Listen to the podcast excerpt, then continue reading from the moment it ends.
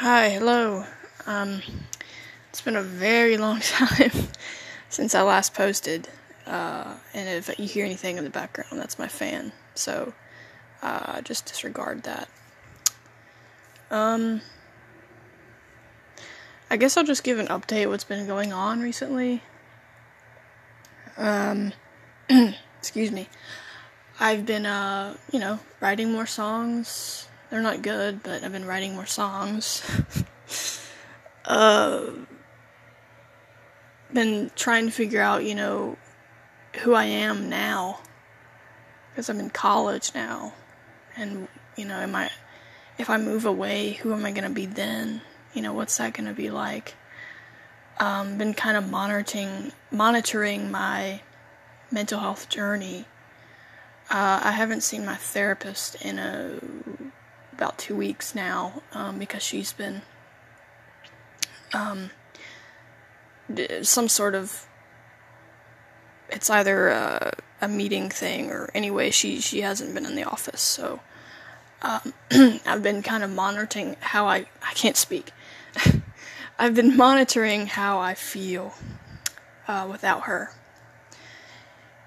And I've realized that I'm actually okay like there have been days where I felt kind of low, but like I took care of it. I, I stretched, I relaxed, I listened to music, I exercised. Um, I ate the right things. I talked to a friend. Like I did all the things that made sense. And um, there were some days where I kind of felt like I was spiraling. But then I, you know, I, I'm I'm taught to be mindful a lot. You know. So I was like, okay, where is this coming from? Why do I feel this way? And I figured it out and then I took care of it. So, a lot of, I guess, preserving your mental health is just being mindful and proactive and uh, taking on, taking thoughts head on and problems head on. Um, I've, right now I'm kind of involved in a family emergency I'm like I'm not at the center of it. It's not my problem. It's another family member's problem. Um, but that has just taught me a lot about how people are and it's taught me well it's it's shown me you know some people's true colors and how that can be dis- very disappointing and uh, it's made me angry to say the least. So I've been learning how to deal with my anger. And one of those is, uh, of course, um, artistic expression and exercise. But sometimes those things do not do the trick, and it's still there, you know, hovering over me. Um, so then I try and take a step back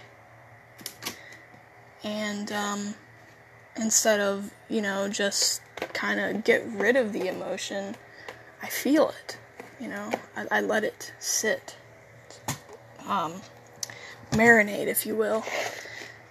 And uh, i realize that that's just as important as i guess treatment. It is a form of treatment just letting yourself feel the emotion and you know for the longest time i felt guilty for being angry, but you know, anger is just an emotion that we all feel from time to time. And suppressing it is just going to make it worse.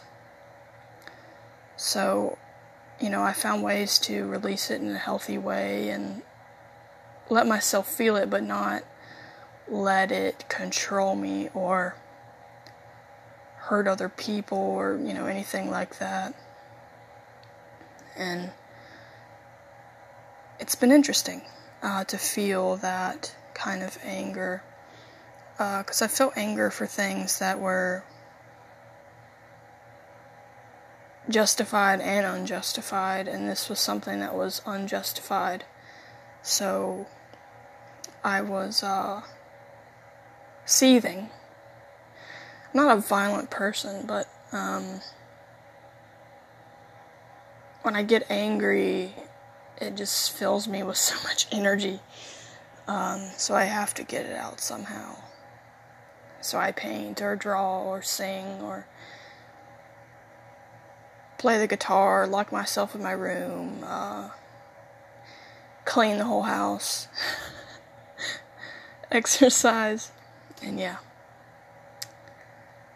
Um, I've had a lot of important conversations with people. I've learned even more things about myself uh, and about my family.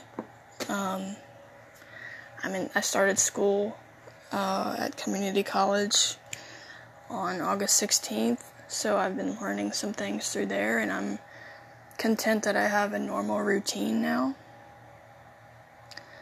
Um, and I'm going to see family this weekend, and typically on the way there, I'm very anxious and nervous. Um, and I'm, I'm going to see how that plays out and report that back to you. Um, the more that I live and feel, the more I realize that so many things do not matter. And I've also realized that I've changed a lot. I'm not interested in the same things that I once was, and my thought patterns are different. And uh, I'm more determined and motivated. And that that's such a blessing. Um, my creativity has kind of been on the back burner a little bit with my other uh, forms of art. I haven't been painting, I haven't been uh, making collages or drawing most recently. Uh, I've only been writing songs. Um, a friend told me the other day that I should record with someone who is a talented singer songwriter. And it's funny, I really would love that. That that would be a dream come true and it's weird how I think that it, it it's not right in front of me. Like I couldn't just try, you know? Uh, the least that would happen is they would say no. Um, but I, I could just ask you know. And it's they've even offered they've Lord, they've said that they would love to record with me sometime. Or something of that sort. And I just ignored that. I don't I ignore what's right in front of me. Crazy. So maybe maybe this uh, podcast episode is about taking opportunities, taking chances. I'm learning to do that. I took a chance the other day. Um, there was something that I was doing that was very uncomfortable, and um, though unwillingly, this person was overstepping my boundaries. But then again, I wasn't acknowledging my boundaries, and I didn't make them known, so I made them known uh, by saying, No, I don't want to do this thing anymore. And after that, I felt so relieved. And that was a risk, um, you know, that could have disappointed that person, hurt that person, you know. Um, but I, you know, did it anyway. You know, I took my chances and uh, they were not hurt at all. They understood. So, life for me has always been about just taking chances. Like, I can't I have to get out of my comfort zone.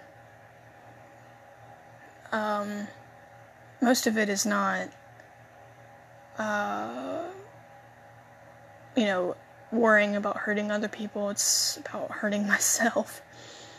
Um, like I said, stepping out of my comfort zone and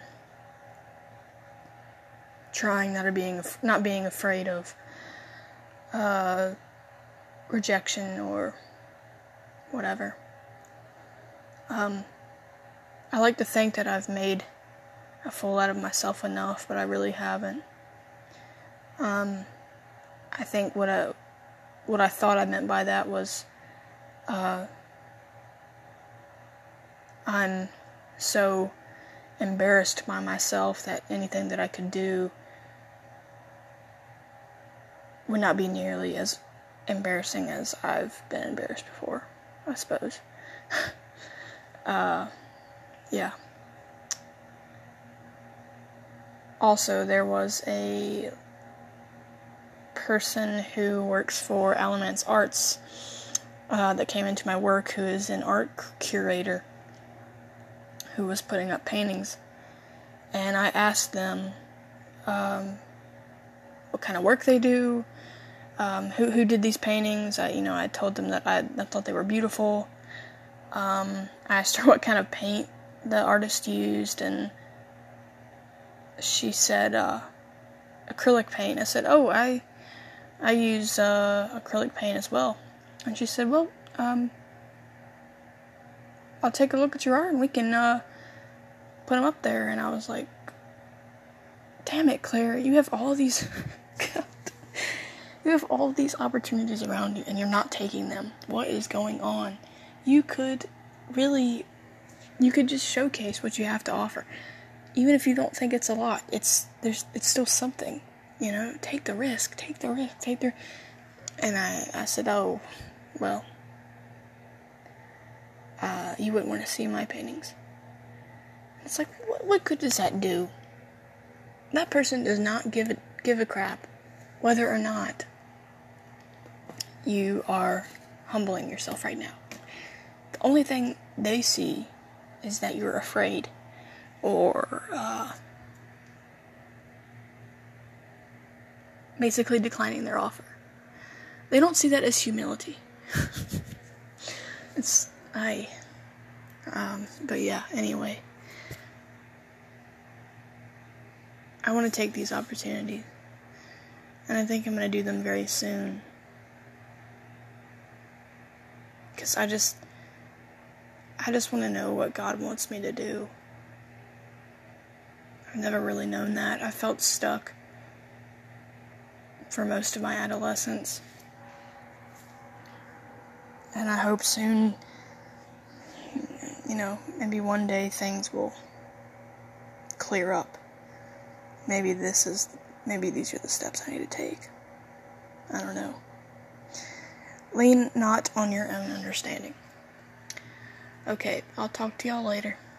Bye bye.